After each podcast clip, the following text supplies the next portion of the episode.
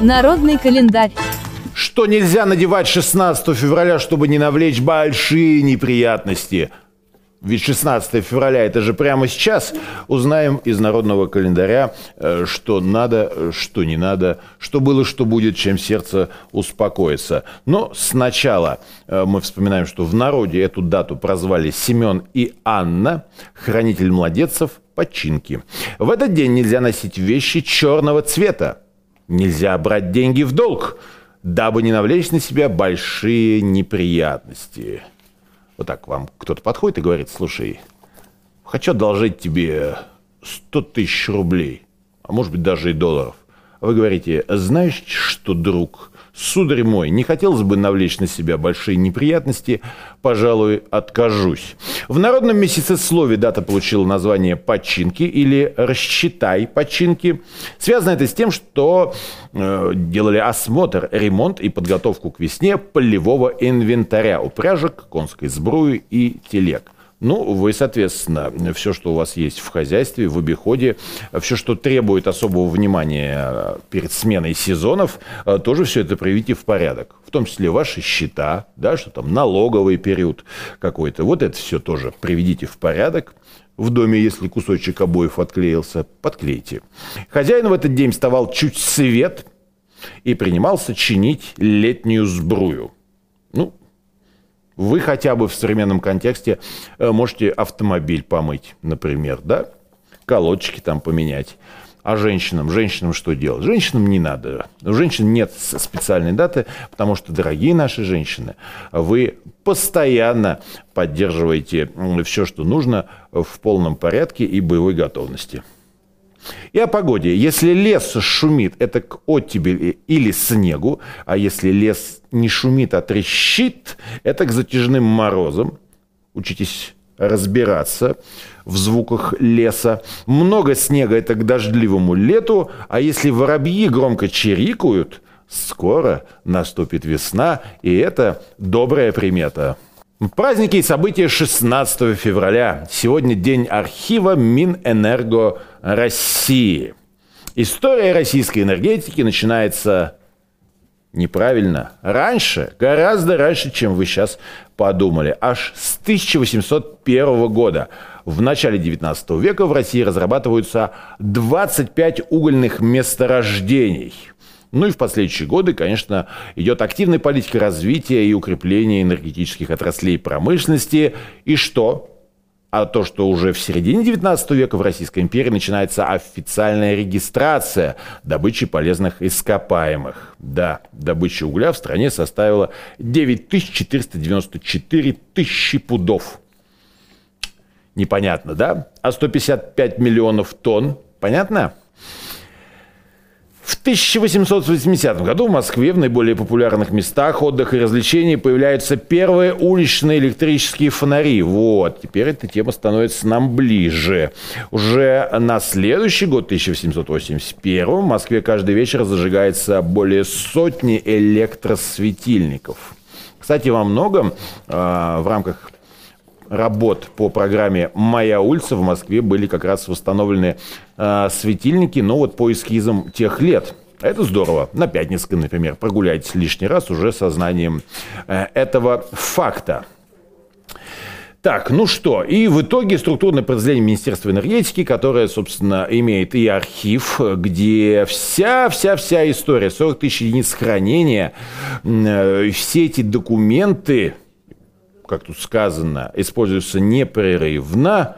А, более 37% всех запросов социального правового характера по министерству приходится на долю архива. В общем, дорогие архивариусы, без вас бы, конечно, вся наша энергетика, ее бюрократическая часть забуксовала. Так что спасибо вам. Э, привет архиву Минэнерго России. Поздравляем э, профессионалов, которые обеспечивают его работу. Так, сегодня э, праздник славян починки. Напоминаем, следуя поговорке «Готовь сани летом, а телегу зимой», хозяева сразу после Сретения с утра пораньше принимали за ремонт сельскохозяйственного инвентаря. Ну, тут все ясно. Раб- нужно работать дружно, всей семьей, так, называя, э, находя посильное дело и малым, и старым. Прекрасно. А мы переходим к событиям историческим. Сегодня это... Это что? Это испанская инквизиция сегодня. 454 года назад она вынесла смертный приговор жителям Нидерландов. Вообще всем жителям Нидерландов.